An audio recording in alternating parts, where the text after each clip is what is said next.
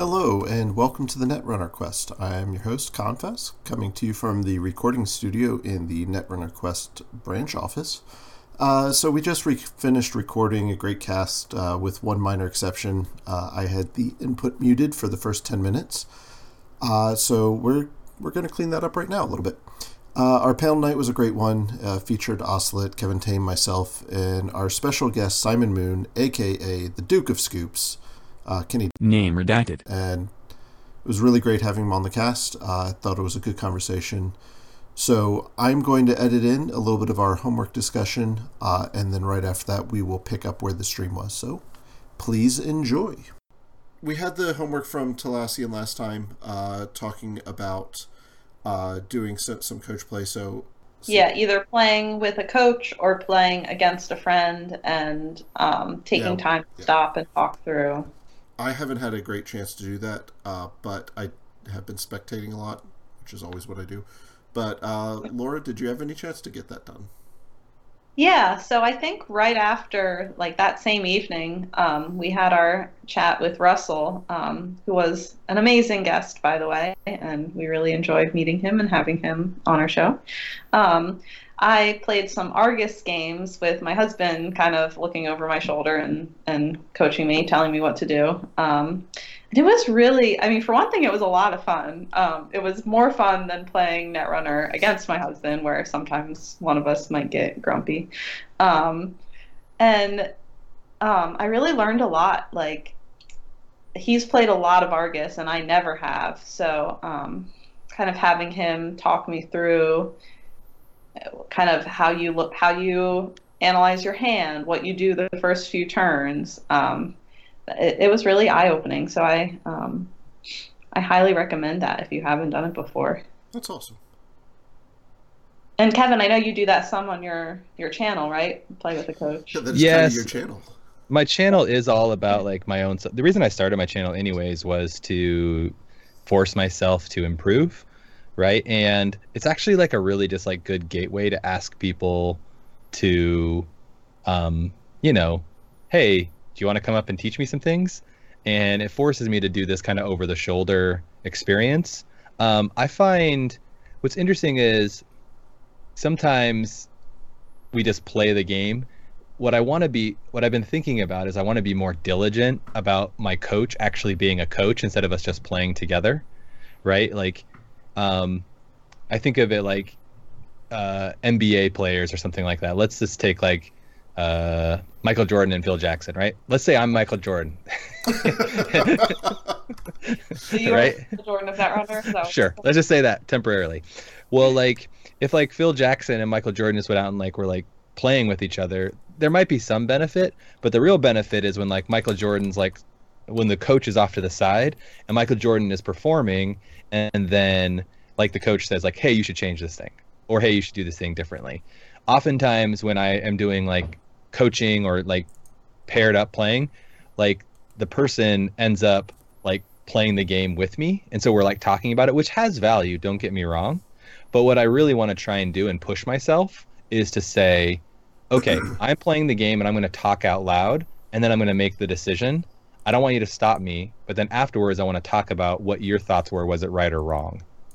Right? Like, kind of take them out of the picture a little bit. And I think w- ways that people have done this, and Russell kind of alludes to this, is recording your game and then getting feedback from people. That naturally happens to me when I record my reflections, and then people either comment to me, um, and then I'm like, oh, yeah, I should have totally done that differently.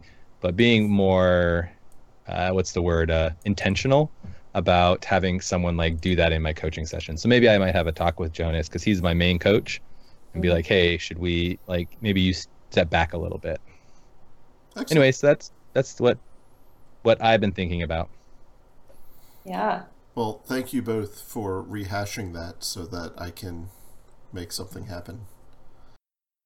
Uh, so everyone uh, in that's watching us, uh, thanks for putting up with my issues. Uh, you should now be able to hear us. Uh, we had some nice commentary for the last, uh, I don't know, 10 minutes. Uh, go listen to the podcast. Oh, it wasn't playing to the stream. Oh, I got you. Good stuff. Good stuff. Professionals. Hello, stream. I, I, I am finding a way to make this Scoops cast the most professional podcast there is. You know that that is the ideal way to be the best is through everyone else doing worse. Yeah. I'm a bit, you know, I'm a. It's like the general life advice. The easiest way to meet your expectations is to lower them. So, I like I'm to live big- by that. I'm a big fan of that one. So that's up with our homework. Should we move on to uh, Laura, uh, your triumphant victory in the Soccer Five, the cat, the StimHack Online Cache Refresh Tournament, number five. Congratulations! I, I didn't put that in the outline. We don't have to talk. No, we do have to talk about that. That's an important I thing. You a parade. You play you played the ALM Opus deck, right?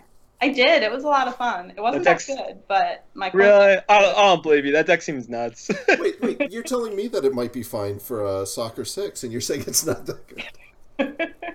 It's got a lot of moving parts. I don't. That deck's pretty good in real Netrunner. I don't. I don't. I don't see how how you get a better runner deck than that in whatever cash. Uh, whatever cards are legal in cache refresh. yeah. It got. It, Yeah, I think it got better because Laamb is there. Were you doing this with a monolith deck? You you were pretty skeptical, Kevin.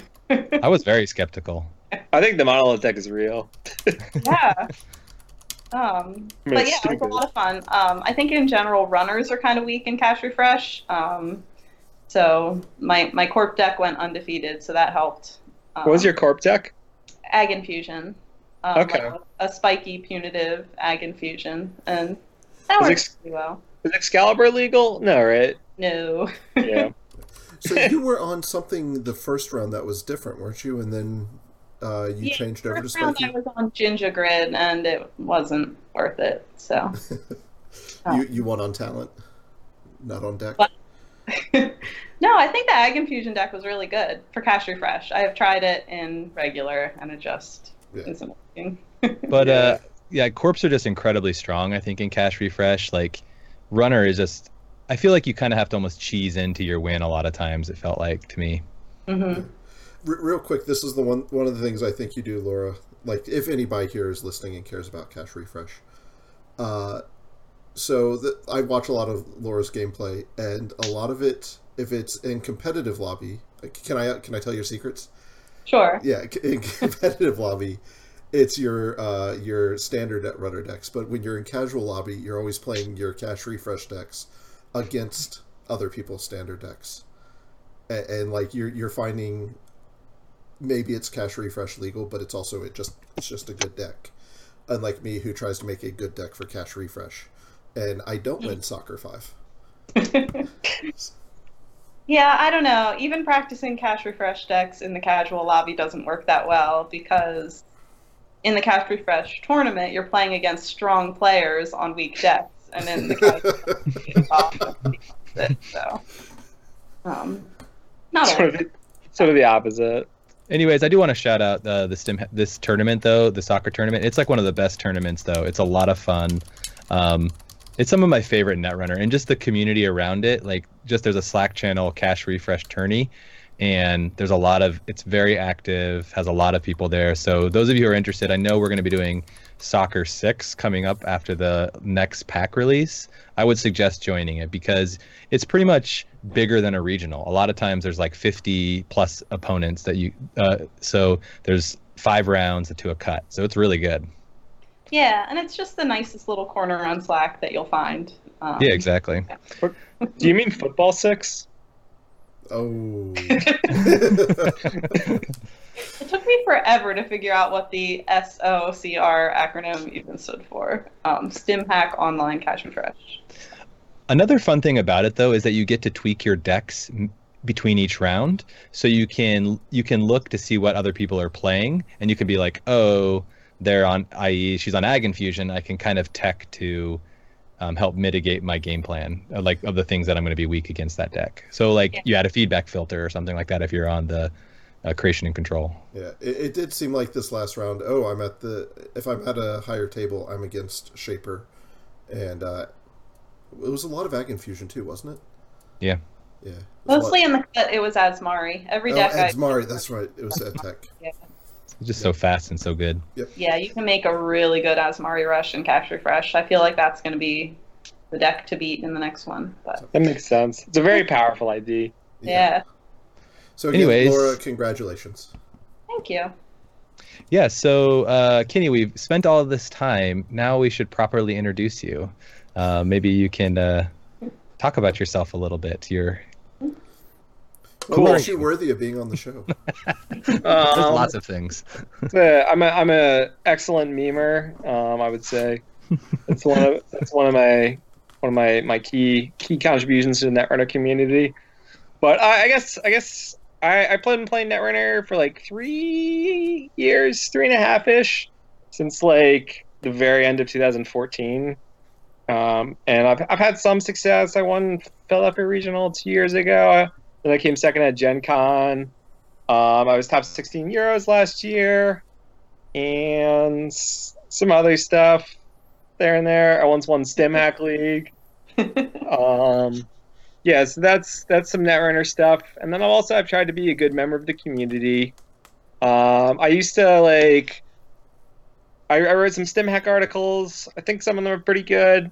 Um, and then I helped. I helped for for like a six month period. I was really aggressively trying to get people to write stuff. And then I basically, it was a lot of work. It was a lot of fun, and we made some good stuff. Um, so if any, if, and I, I still kind of do some of that. If anyone has an idea for a StimHack article, um, I know Kevin, you had an amazing one about um, self improvement, basically that was very good. And um, there's there's always room for more stuff. I've like stepped back a little bit from. I used to just like aggressively try and get people to write stuff, mm-hmm. but it was a lot of work and it was a lot of fun, but and very rewarding. But now I'm I'm just I'm just just here to have some fun and, and make some memes. And then you told me I could plug anything, so I'd like to plug the podcast The Source and specifically Stephen Ball for their their excellent work in having a podcast where they don't talk that much about Netrunner. Um, Yeah, I really enjoyed um, when they talked about like the movies, like their favorite Yeah. movies of last year. Um, and it was it was fun to just like reflect on the movies that I liked as well. And Mhm. so I really do like that podcast a lot. I'll Yeah. need to go back and take another listen because uh, I burned out. I was on too many podcasts at the same time, and I Mhm. burned out entirely on pack reviews. Yeah, And I'm that's like, a, it- I'm done. I'm done with cast for a while. I feel like it's a good thing we can take from Netrunner as we move to like other stuff is that you know I, I assume other some of us are going to go and play other card games and we'll probably run into each other which is kind of cool if you do that you'll be like oh hey you used to play Netrunner too and I know you What? Which is a, which I'm is gonna fun always play Netrunner. I will never stop playing Netrunner. yeah but I think I think we've learned that there's only so many pack reviews you can listen to Yeah. Yeah, I mean, I, that's what I really like um, with a Dead Channel. That one's really good. I feel like they don't do, Yeah. they they just like, hey, these are our favorite cards, and then they go on to other things. That's a I think a nice way to do it. Yeah, I I agree. Or like, and then I think they do like, these are the cards we think are interesting to talk about. Yeah, Um, exactly. It's not even the most powerful. Yeah, It helps when you Um, have a world champ on a podcast as well. So yeah. Definitely. Um, oh, So- oh, also I wanted to plug HQ Trivia. Um, and everyone should add me as the referral so I get extra lives. I'm already I'm already on. oh, so- okay. Well, well, um, how do you well, how do you do the Slack group? We we share answers and stuff. Oh, really? That's awesome. Yeah, it's it's private because we need to be able to ban people when they get stuff wrong. I'm maybe not your person. That's okay. some of them are Um, really some of them are really hard. What? I thought it was a Netrunner thing and was really surprised when I was at a party and people were talking about it who weren't Netrunner players. That's funny. Yeah. Yeah. I can't imagine a trivia app just for Netrunner people with that popular. R and D trivia, HQ trivia. Yeah. Guess what's in their hand. I guess we did have. uh It was like run, run, don't run me or something like that. It was like based off wait, wait, don't tell me, but it was a Netrunner one. It was very good. I went back and listened to the episodes at some point, and it was they like were basically like, yeah, it was a lot of fun, but we just ran out of like Netrunner trivia content because there's only so much. again, Um, to sing the praise of Dead Channel, the show, the games they do in the fourth click usually are a lot of fun. Oh yeah, exactly. I don't know. The last one I listened to, they were talking about flavor text, and I Yeah. didn't know a single one. and I was like, this this is nonsense. when, they, when they do the same game with art instead of flavor text, and they try to describe the art to each other, and it is it is terrible. Oh, that does that does sound fun. It's fun. So, th- Kenny, thank you for joining us. I I I, uh, I don't know you that well. Uh, we finally met. I still haven't Yeah. ever played you, but uh, I do appreciate your voice in the community. Now that I've gotten to uh, not just read what you say on Slack. Yeah. Like, oh. I don't want to take that one. well, I I hung out in general, and I would just uh, watch people talk, and I'm like, this is this is a very ugly part of the internet. So I left general.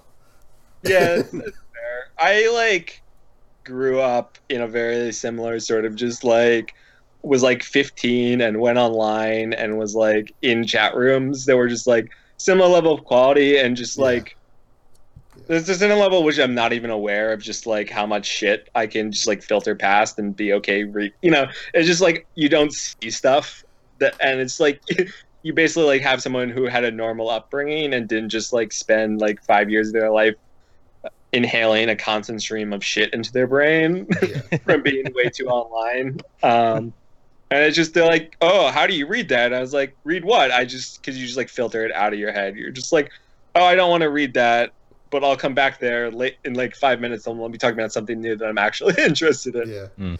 I, I, I did not mean anything negative, but no, I do appreciate No, I'm- it. I'm like, I'm like, man, this is sounding worse. Like, if I could stop talking now, that'd be great. Sorry, I it's it's a guilty pleasure of mine is when people are in the mode of like, oh wow, I wish I could stop talking, and I'm just trying to talk to take back what I said. I'm just, I I can't help but egg people on who Yeah. say that. Very cool. So Kenny, um, I'm always interested what the um, where people's usernames come from or their screen names. Uh-huh. So maybe just a quick little uh, understanding of uh, where Simon Moon comes from. Yeah, so it comes from this book called the Illuminatus trilogy, which is pretty good. I, I I would it's it's a very interesting read. It has some some interesting stuff in it. I would recommend it. I was basically in college and I needed a new screen name because my old one was from high school and I didn't like it anymore. As most people who Cool Right. Kid 24, yeah, the big boy.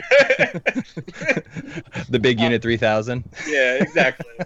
God, that was the best and the worst at the same time. Yeah. I think that I like that one because it's a reference to a Mariners player, is what I'm assuming. Because I, I love the Mariners and it's reference to uh, you know Randy Johnson. So Yeah, that's not what most people get from It's that. not at all what they well, you know, all of the Mariners they were all very like phallic in their name references. There was Junior, the Bone, the Big Unit, A Rod, all of them at the time. really? Oh yeah, Wow. Well, that derailed us. Yeah, but anyway, I was I was like my reading. street name from middle school, so some of us, some of us never changed it. Yeah, yours yours is good because it's not stupid. It's not the big unit three thousand. We love you, Uh, Jonas. yeah, Jonas. oh we love Jonas. We love Jonas. That's why we're talking about him. Yeah. Um. Yeah, and so I just happened to be reading this book at a time, and I there was a character in it called Simon Moon. And it was like this character seems normal, and well, I mean, this character seems fine to be named after, and so I named it that. And I found it had the added side side benefit of being a normal sounding name, so I could people would call me Simon, and I could not have to tell them my real name. which, which was pretty, which I actually liked, and then that I was like in the like Skype that predated Slack, and people would just call me Simon. And then at Worlds 2014, basically everyone or 2015, I, I like it ended up having a bunch of people know it, and then people started calling me Kenny. And briefly, people would be confused and be like, "Who is this Kenny?" People keep on talking about, and then it just sort of, I became a meme, and then now most people know who I I am or figure out quickly from context they think. Well, cool. Um, Yeah, well, that Yeah. was why I asked how I should introduce you because I think I saw you mention that once. Like, yeah, oh, I picked Simon Moon so that people can call me Kenny. yeah, it, that, that that kind of flew the coop. Yeah. Um, I liked I like the ability of like the internet to just like have a divorced persona from your own identity. Mhm. I find that nice. and was you know when I was like uh, a teenager and didn't really like talking and was very nervous about who I was um, going online and being able to have like try out an identity and try out like being able to talk and be like oh I can make jokes and people will laugh and think it's funny whereas in like real life I found like the the potential consequences of talking to be really high and it made it really hard for me to talk in real life. And so I was able to talk online and then come back and talk in real life once I found that I could. You know, I mean, like again, I was also like a teenager, so I said stupid shit, and sometimes people were like, "You're an idiot," mm-hmm. you know, Mm-hmm. or like, you know, like whatever. You know, teenagers are stupid. So when you started playing Netrunner, was it easier for you to play on JNet than in real life then, or were you kind of over that? Um, well, when I started, I I would have started playing Netrunner a lot sooner if JNet was a thing. Yeah. Um, when I started, uh, I was OCTGN, and basically to use OCTGN, you kind of needed to have played in-person Netrunner at some point. Um, and Mhm. so I like bought the set, and it took me like a year to actually go to a meetup. Um, I convinced Claire to play with me a couple times, and we we used to play, and I was like, wow, I really like this game. It's a lot of fun.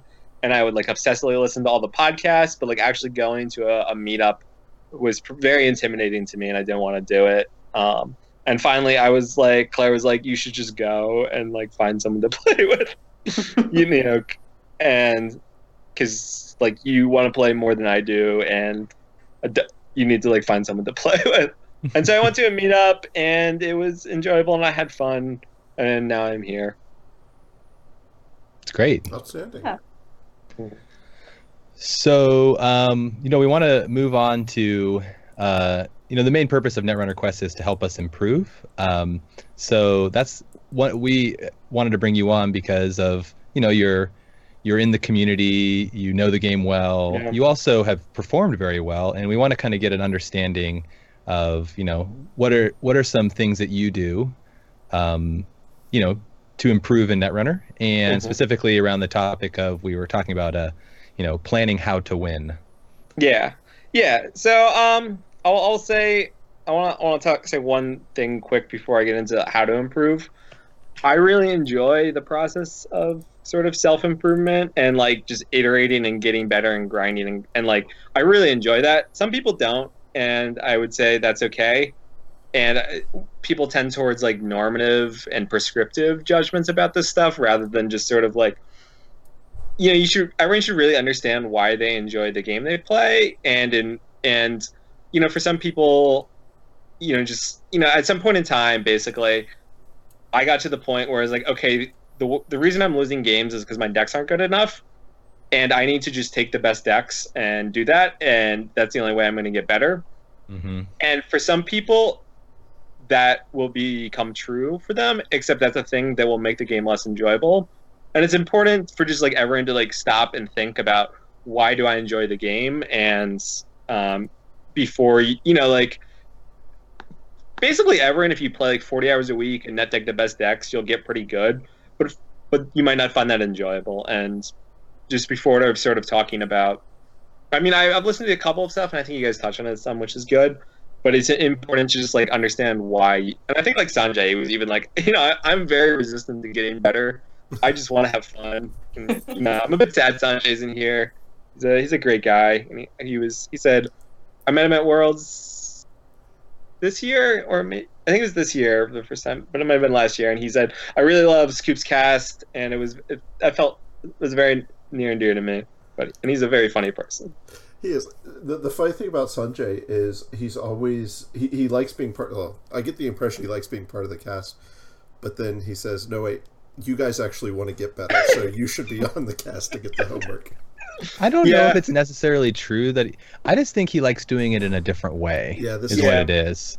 I think like, and, and, and I'm- speaking for Sanjay, and I might be wrong here, but like the way I then the- it's uh, it's very much his creativity and deck building, yeah. and it gets me right. Like I have played against him when I'm like, whoa, I did not expect that, and that totally caught me off guard, and I lost because of it, right? Um, and and so I think it's in his creativity where he really shines, and that's where like you know he wants to practice and get better at doing that, finding those like combos and stuff, and I- yeah I, I like that.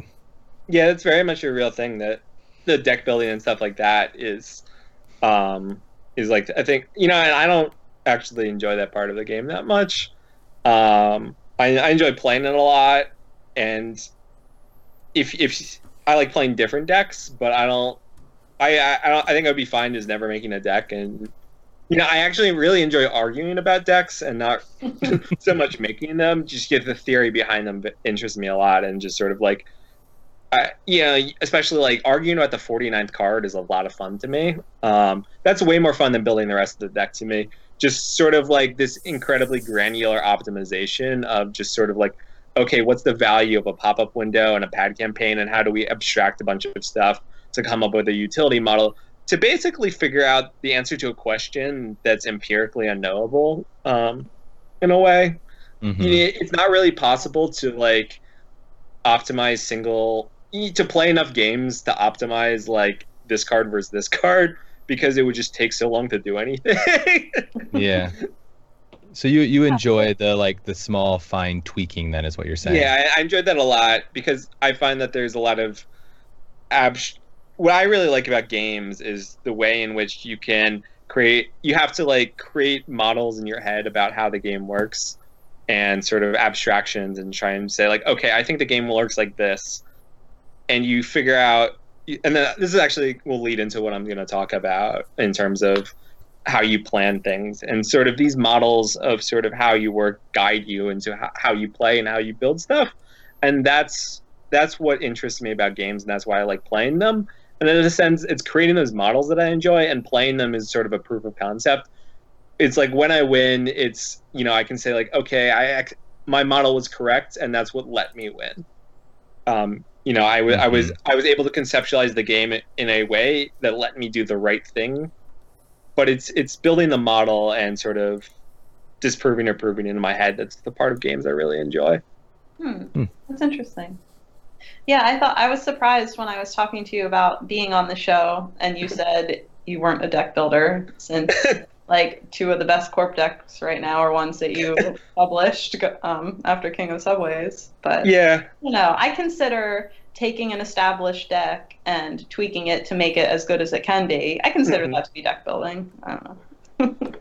yeah, it's it, to me it was sort of, you know, to take uh, Chris's rash decisions.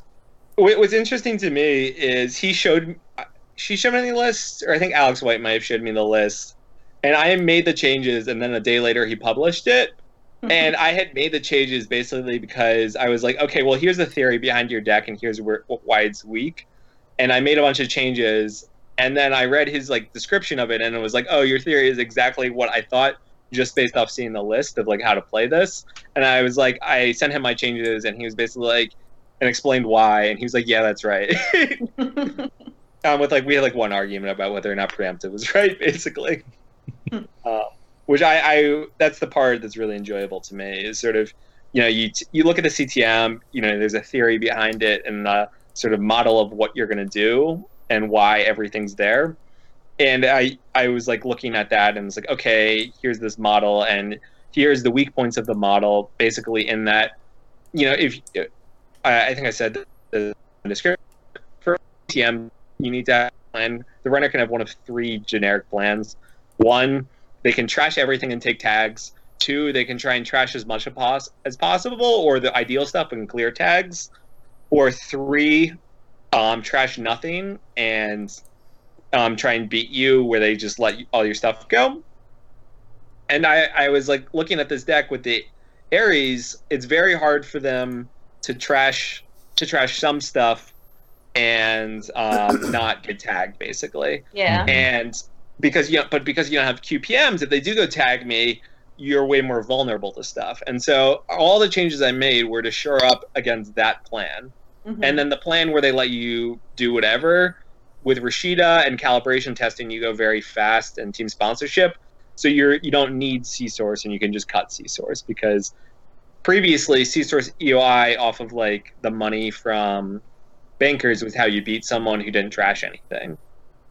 Um, but because you have this calibration and Rashida and team sponsorship plan, you don't need that anymore. You know, I want to kind of just point out and shout you out here, uh, Kenny, for your deck write ups because um, of the decks that I've read of yours, I've instantly got up to speed really quickly because of that. I remember when you posted the DLR Max deck, I think it was. Was that from Gen Con? Yeah, I remember that one. Like you laid out really clearly, like, hey, here's the game plan. Here's what you do. Like this is, and, and like into like, and basically what you're describing, like showing the the the model, if you will. Um, and I find that like tremendously helpful in getting up to speed on a deck quickly because when I'm practicing a deck, oftentimes I have to figure out those things on my own, and and sometimes I don't see all of them. And then when I'm like in a tournament and I face something that I don't see, then like it's much more difficult for me. So Yeah. like I do appreciate. So those of you guys who are deck list publishers, you can look at uh at Kenny for a model for excellent deck write ups. There's other ones that are funny and like are good, but like I really like how you say, "Hey, plan one, plan two, plan three. That's really nice. hmm Yeah, and that's They're that is very much how I think of the game, and I'm glad that I'm able. It, it's very important to me to both be able to create like this model in my head and also be able to communicate with it with people, and that's sort of they're both proof of success in my mind. Both being able to create something that wins and being able to turn it into words that I can communicate to someone else, Mm-hmm. and that Yeah. that's sort of what my mental model of success is. So how does that play into planning out to win? This uh, our topic for today. Yeah. yes. um. So basically, um. Oh, let me see. Let me see what I wrote. Um. I talked about a bunch of this. Um. Oh yeah, and you know. okay, what's my plan to win? Score seven points. Great. that's well. How am I gonna? You know, and that's just that's just not a manageable thing to to think about. Like at the at the start of your turn, it's like great. And so everyone breaks it down into some more manageable chunks. And you know, there's the low level of like, okay, this. I'm just trying to, you know, you can think about like each turn as a unit, or you can think about um, like longer distances. And I, I want to talk about sort of how you think about sort of longer term goals. You know, what what am I trying to do, and how does that guide what I'm going to do on this turn? Mm-hmm. And I think a good deck for this is um, the deck, the Argus deck I published, Lobster, Lobster Modernism. Oh, and also another important note: I think a lot of this planning stuff is a lot more important for the corp than the runner. Where as the runner, you can just kind of do stuff and get away with it. Um, whereas with corp, you need to have a very concrete plan about what you're going to do and how that's going to lead to an end state of your own victory. And so I think the reason Lobster Modernism is a very good deck um, for for like learning how to plan is that you have two game plans, and you have the you have the the, the kill game plan and the um, scoring game plan, and in some ways these feed into each other, and in other ways they don't. In the sense that it takes a lot of resources to tag someone, and it also takes, and so oftentimes once you commit to tagging to tagging someone, you've committed to trying to kill them and it because you know if they float tags they're gonna have you know you like play hard hitting news eh, for seven credits and you've played you spent a bunch of resources and they're gonna be like okay i'm just gonna float tags. You know if the game is at all close and you are just blowing them out you're not gonna be you've just taken so much re, you've used so much resources to tag them that you're committing to the killing plan. Um, in a in a sense the scoring plan is much more able to be converted into the killing plan because they need to spend resources to contest it. But it has a little bit of the same concepts where, okay, if I spend a bunch of money resing ice on a remote, it makes my tagging plan worse if they don't run it. Um, but sort of how I think of playing Argus in two stages. One, there's the sort of start of the game phase where what I'm trying to do is kind of play good cards and score some points and score the agendas in my hand and try and get some atlas counters. And I'm going to simplify that for the purpose of what I'm going to talk about to just scoring some atlas counters. Um, and I think of the game as, bef- as in the first part of the game, I'm just trying to figure out how I'm going to get an atlas with one or two counters on it. We'll say in this example, just two counters. Um, and and all my all my thoughts are okay. I look at my starting hand and I think how does this starting hand turn into an atlas with two counters? And that might be a hand. There might be no atlas. There might be an atlas. And if there's, um, and then I think about the quickest way in which I can get to an atlas with two counters on it. And so I might say, okay, turn one is going to be score hostile. Turn two is going to be install ice, install atlas, advance once. And that's that's a turn three atlas with a counter on it. That's if I hand has hostile and ice in it. Obviously, I can't just do the a- install advance with an atlas and um, ice it because then you have no money and you can't score it. Or, uh, but that's that's sort of thinking how I think about it. And then it's, let's so let's say we do like the classic hostile takeover, um, and then install atlas, ice the atlas, advance once. Mhm. Mhm. Um, and then we score it. So on turn at the at the end of turn at the start of turn four, we have um, seven credits. We or six credits. We have an atlas with a counter on it, and we have three points. Now here's where I start to think about how am I gonna how am I gonna score seven points or how am I gonna win this game?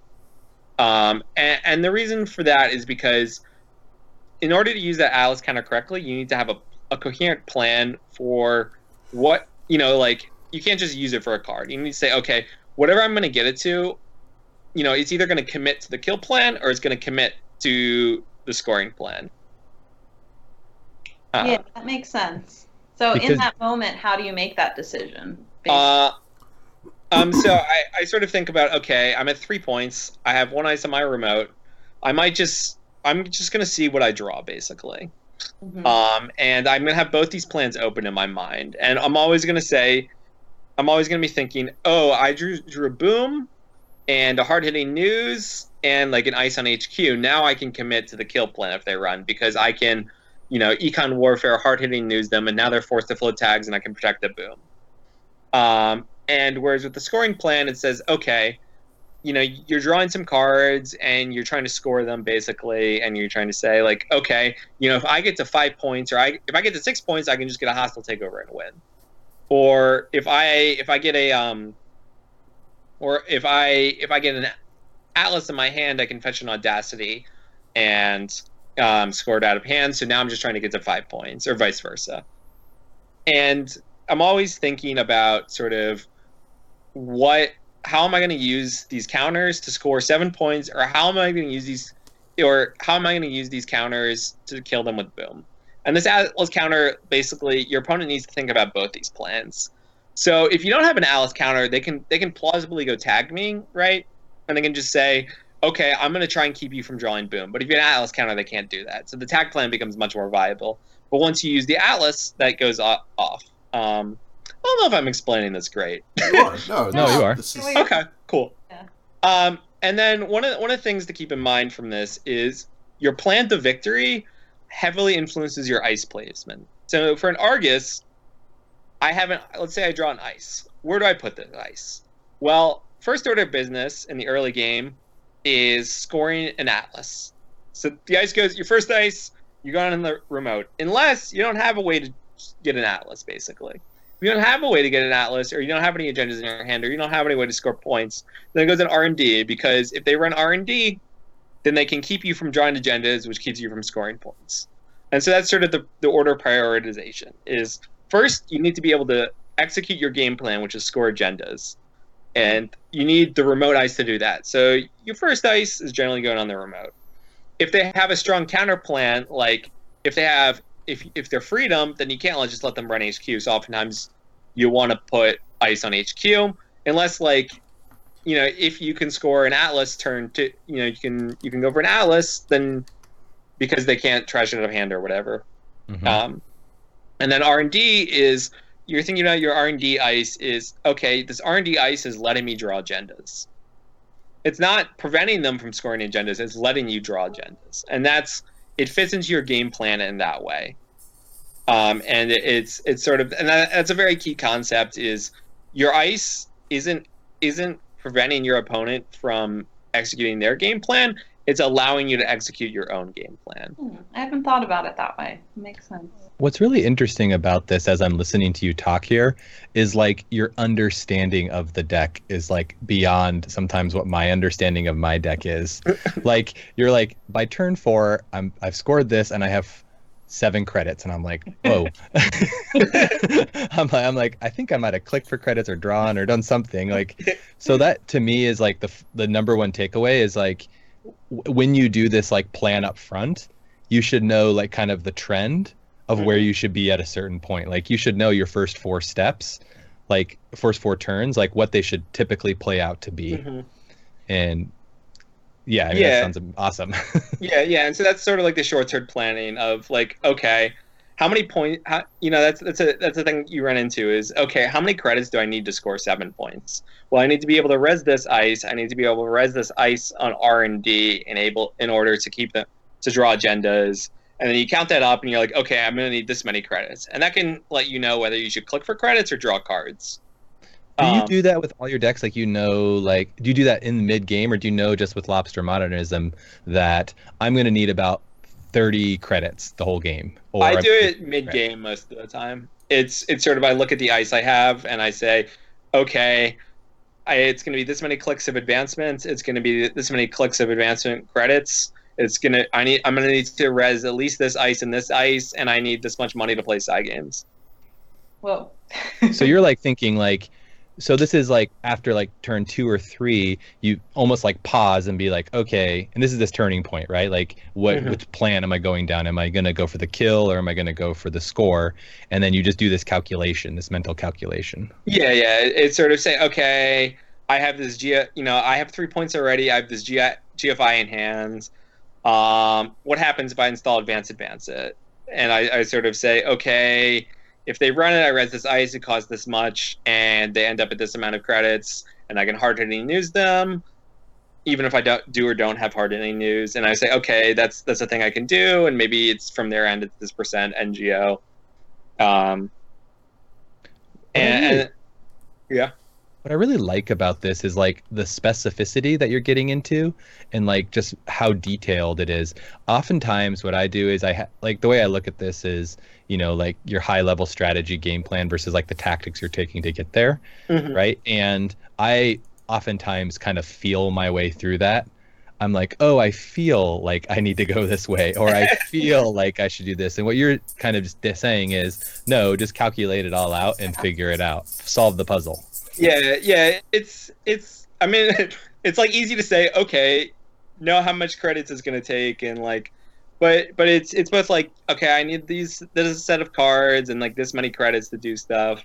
But it, it can like it informs your decisions. You know, if you know how many credits it's going to take, it it's going to take you to score, and you don't have that many, then you click for credits. hmm If you if you if you need a certain card, you draw cards. Um, and you ha- if you have enough money and you're just trying to draw cards before they can draw an answer to this to your scoring remote or whatever, or clear tags or whatever. Um, and Yeah. then yeah, and then so one one thing I want to talk about was for like the killing plan. Okay, let's let's say you both have eight. Let's say the runner has seven credits and you have eight credits in a hard hitting news. And um, oftentimes it can be, it, te- you know, oftentimes you just want to, people will just want to snap the hard hitting news here.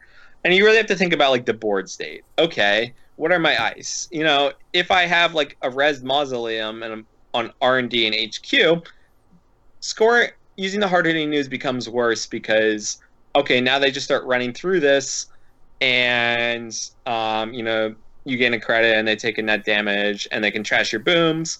But if you have like an archer on R and D, then you can you can get them with all these tags, and they kind of got to clear the tags because they can't plausibly go tag me because they're not going to be able to. They're not going. to You're going to be able to draw boom bef- before they can steal enough agendas off R and D or or prevent you from drawing boom Mhm. and sort of stuff like that. Of okay, you know, your game plan for hard hitting news is two parts. It's one, um, you know, okay, if I hard hitting news them, are they going to clear tags or float tags? And in order to, if they're going to float tags, how do I draw boom and kill them? And if the answer is they can keep you off of boom, you generally don't want to hard hitting news because if they're playing correctly, they're going to float tags. But it becomes a lot better, you know, hard hitting news. You know, obviously, most of the time, if they have two credits, you just hard hitting news them because it's such a great value um, for Mhm. three credits in a card. But you know, when you have higher numbers, it becomes a lot closer. Higher closer to like when you're closer to eight is what you're saying Yeah, yeah, or even like ten. Like you know, sometimes that's that's where it gets even trickier. But it, it really depends on the board state, and sort of to know whether or not it's correct to do that, you need to have an understanding of what is your plan to draw into boom? How are you going to prevent them from trashing boom? And your plan might be like, okay, I'm gonna I'm gonna put the I'm gonna archer away my GFI off an R and D, and that's gonna let me draw into boom. And if I draw any agendas, how am I gonna solve that? Um, Mhm. and you sort of need to think about okay i'm going to draw you know my i have two booms in my deck i have an consulting visit so that's that's three that's three that's three cards that are boom and if i res archer and r&d you know they can't get in you know in your in your model okay how quickly you know how likely am i to draw uh, enough agendas for them to steal them from hq or let's suppose i have a scoring remote you know maybe i can put the agendas in the scoring remote and you sort of need to think about which of these is going to happen faster, and that can sort of gives you your percent to win, um, and to know how good this line is.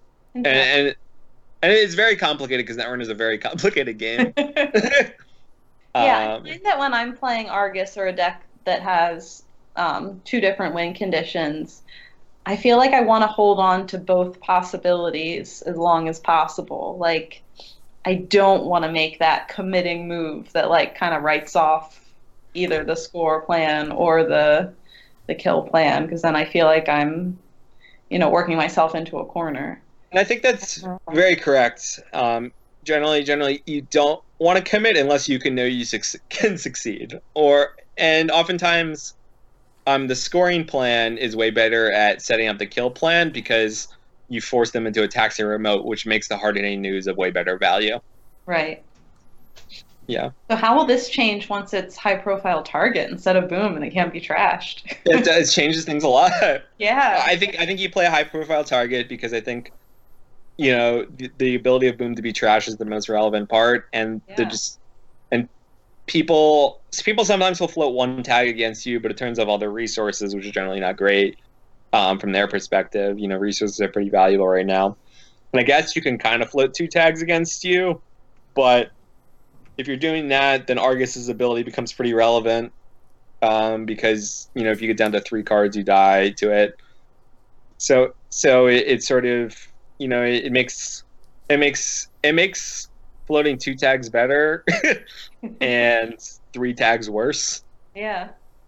Um, It'll be interesting, that's for sure. yeah, I think you play it just because you know it makes it so much easier to like okay, I have this many agendas in my deck and I have three boom. I have three high profile targets. So if they go tag me, I- you know, you can think about like okay, there's six agendas, they're on 3 points, they need to steal you know, two of them or whatever to win and I just need to draw one of these, so I'm like a you know, I'm like a 70% favorite or whatever.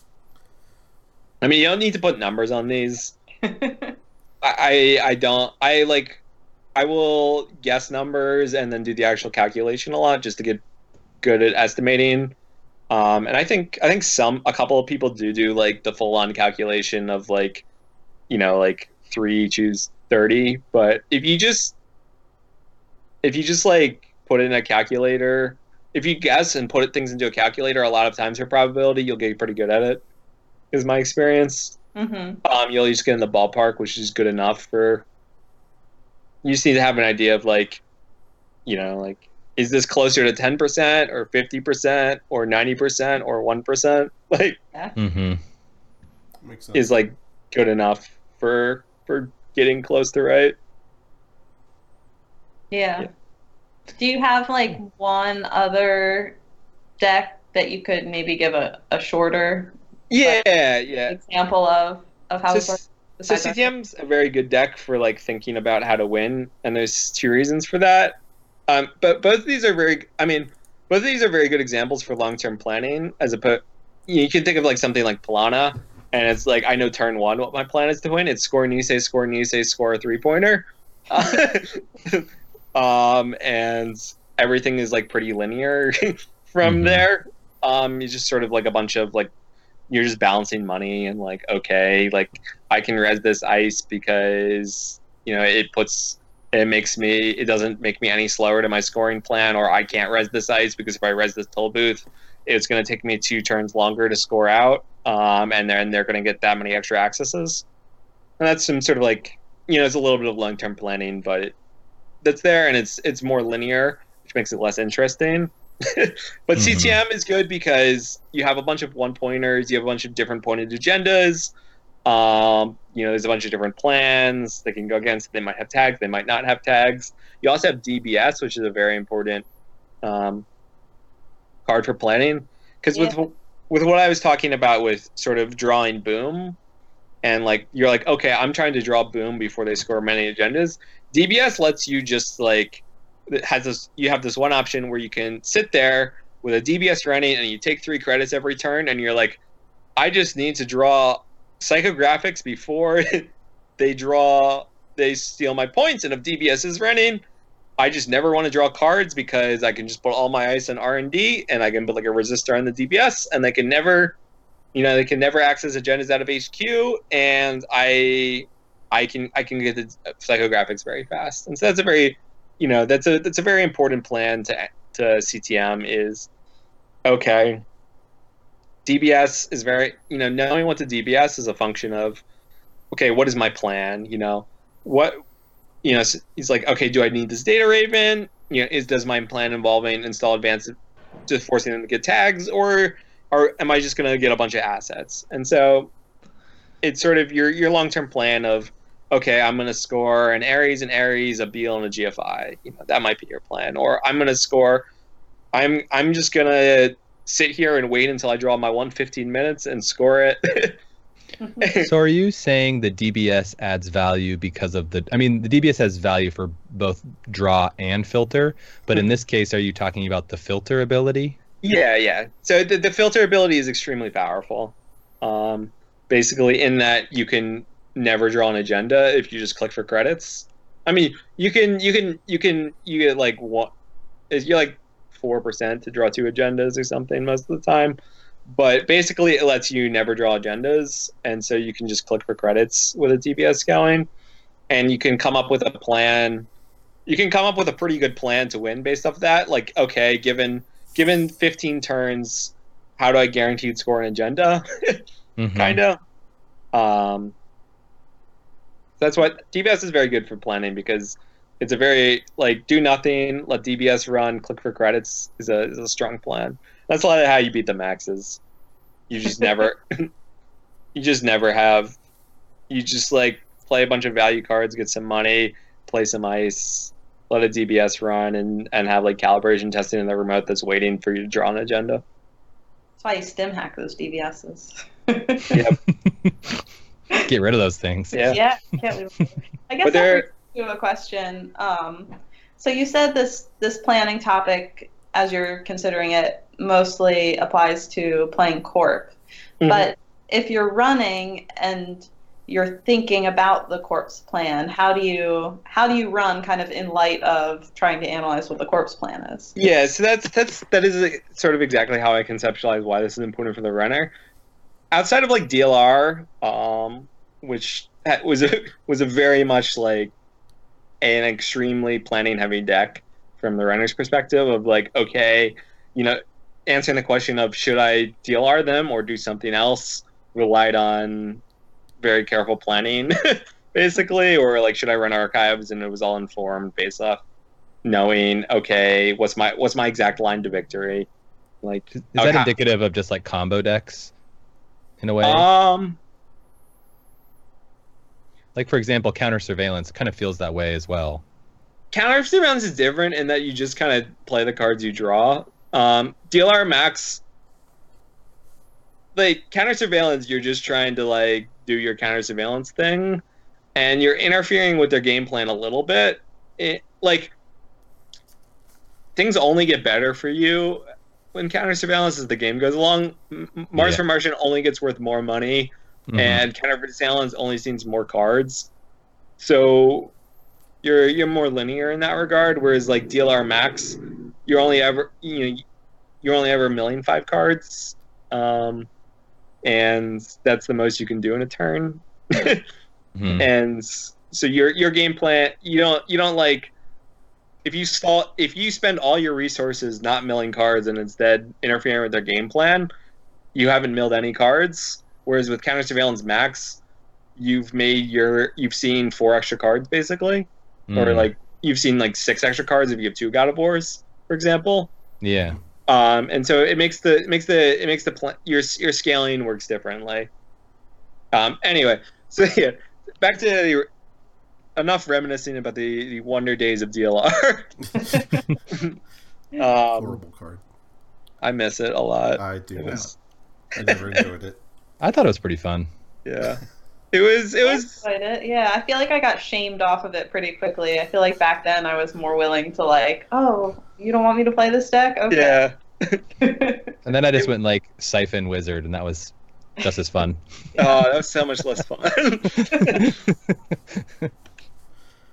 yeah, that, it, it, I mean, I mean, Max is already just like, uh, oh. Anyway, I miss it so much. It was it was so planning intensive of because all your clicks were so your plans were so close. Like it was very hard to figure out which one was better, and I really liked that like five percent optimization problem.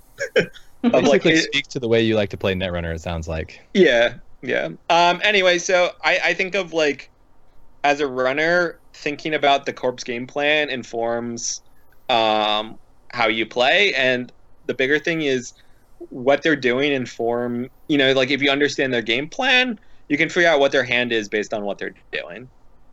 Um. In a sense, in, in a sense, like, oh hey, they didn't ice they they like okay they've just set up r&d and the remote and are, are doing whatever um and you can like figure out what ice is based off like okay if i know what i plan is they would put the archer there or whatever and stuff like that um so that's sort of the way i think about it and it's like okay you know their plan they're gonna have enough money to batty excalibur me in three turns and that's when they're gonna try and score so i have five turns and then they'll score their next Nisei two turns after that. And I need to keep them from drawing Nisei because that's going to keep them from exiting this plan. And I need to like, or I need to like turntable this by that time. Mhm. And sort of, I'm I'm always thinking about okay, what is their plan to win, and how do I interfere with it in a sense, and or like how much time do I have to access cards? And okay, if I have four turns before they score out, then what's you know with like four turns to go, you can figure out okay, on this turn I'll access this many fresh cards, and next turn I'll just take money off this liberated, then the turn after that I'll be able to access four cards or stuff like that. And if you think about it as sort of okay, they're four turns from victory because they can install advance advance, score Nisei, hedge fund, install advance advance, and then and then score, and you can't really interfere with that plan.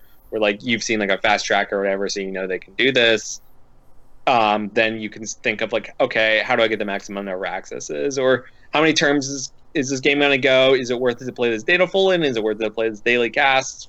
Stuff like that. Mhm. Yeah. So then moving so you know, thanks for sharing this topic. Like how can we apply this into our our Netrunner lives? What are Uh, what is some some good homework for us? So I would say, um, next time you're playing a deck, don't think bef- you should next time. What do you want? What I want everyone to be able to do is the next time you go to game point, I want you to have already known how you're going to score your last agenda. So let's say you're playing Argus when you're on four points.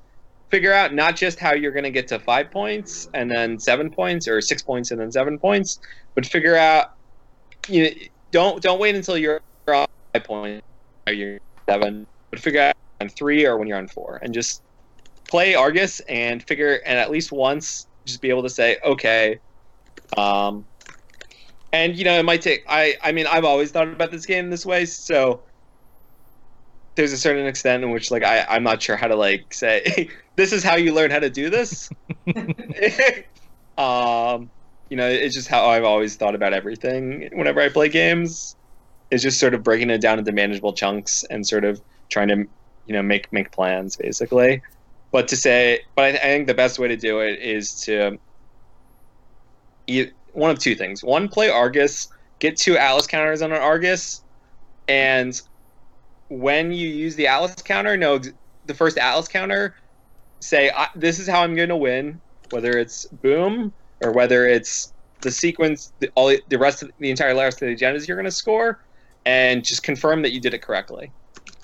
Um, so that's that's that's one option of your homework assignment. The second is just say, okay, before you scored your last two agendas, know how you're going to score both of them, and just at some point in time say this is how I'm going to score my last two agendas, and then do it. Okay. Cool. I like that. Yeah.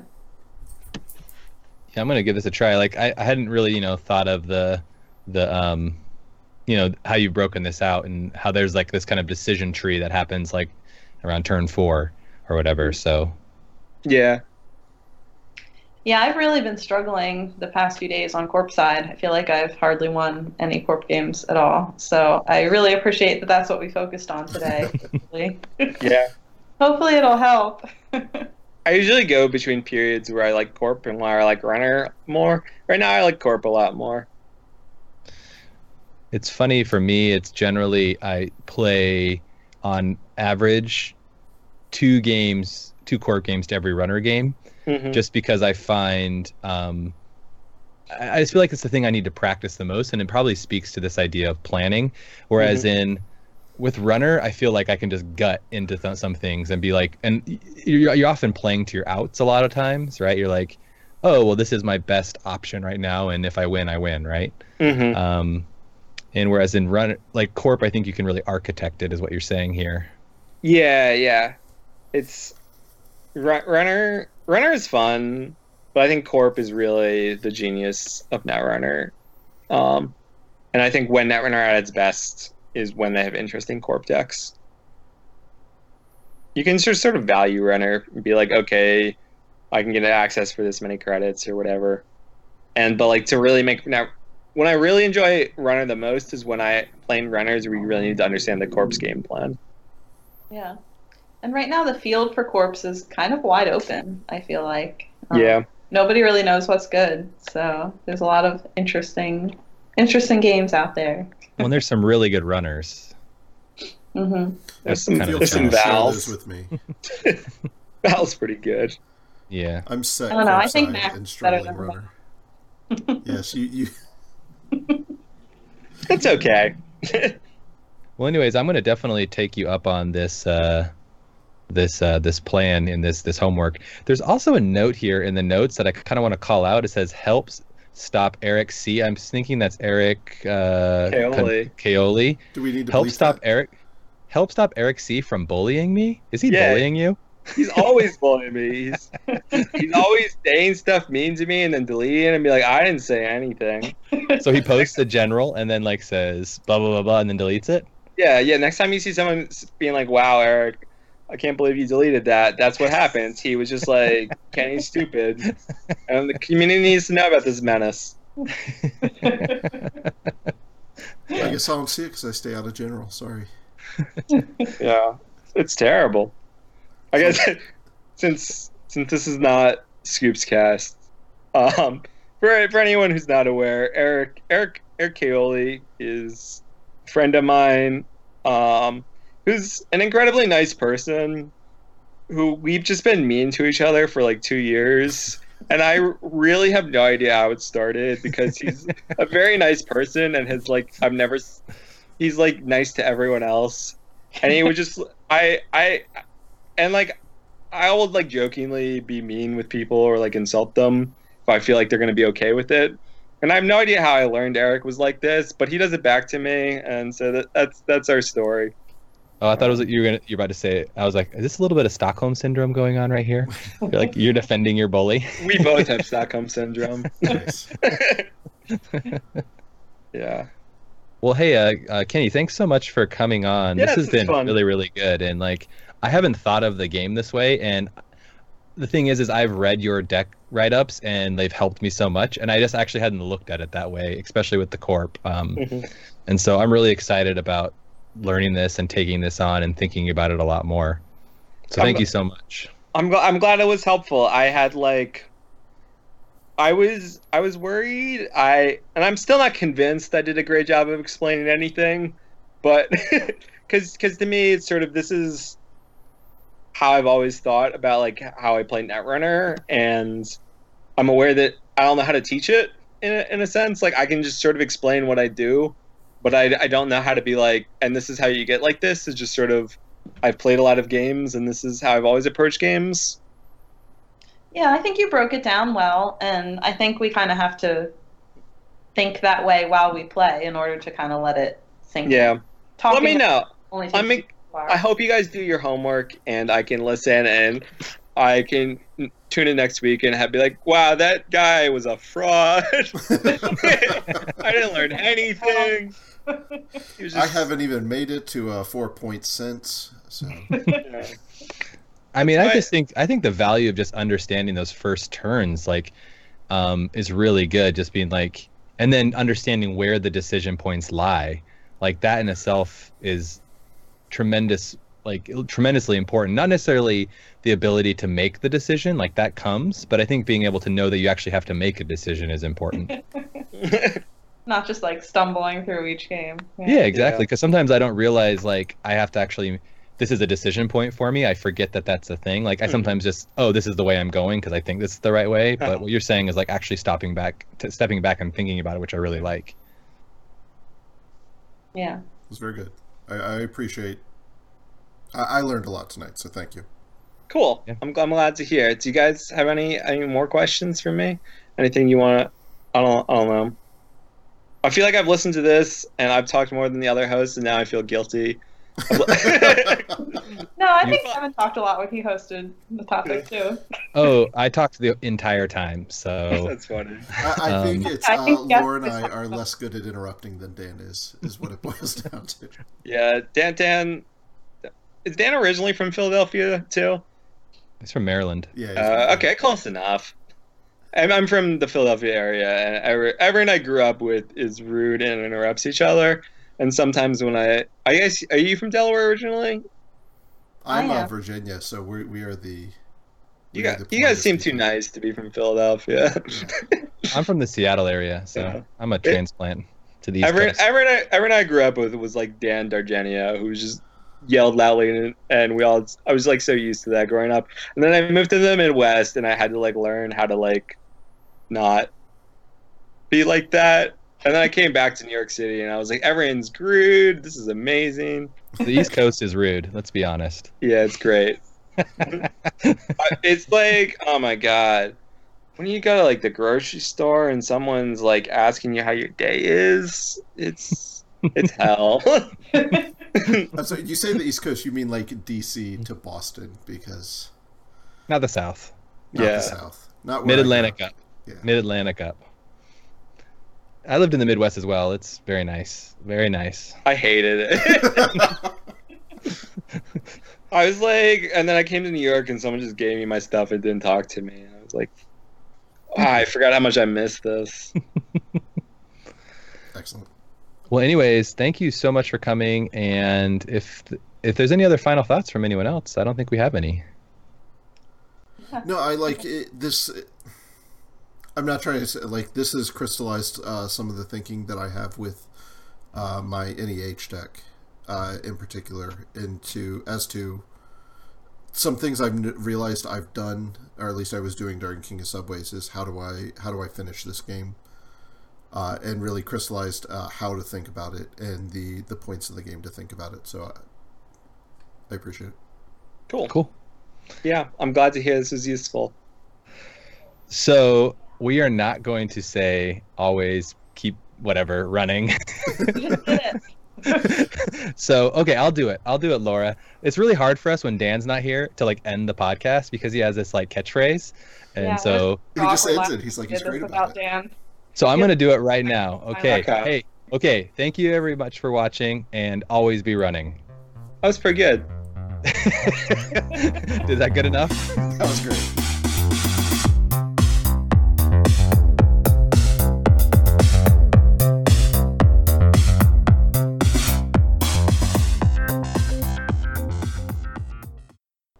Oh man, I forgot to give Russell a shout out. Um, We did. We could, well, we may not have recorded it, but we gave him a shout out. yeah. Oh, if you if you record, say that he's a wonderful person, and I'm glad he's part of the Netrunner community. And um, it was nice having him stay with me. And I'll deny that I ever said this. Well, I am already recording this part of it, so it's been Ah, recording. fuck. So, so busted. I played the fifth.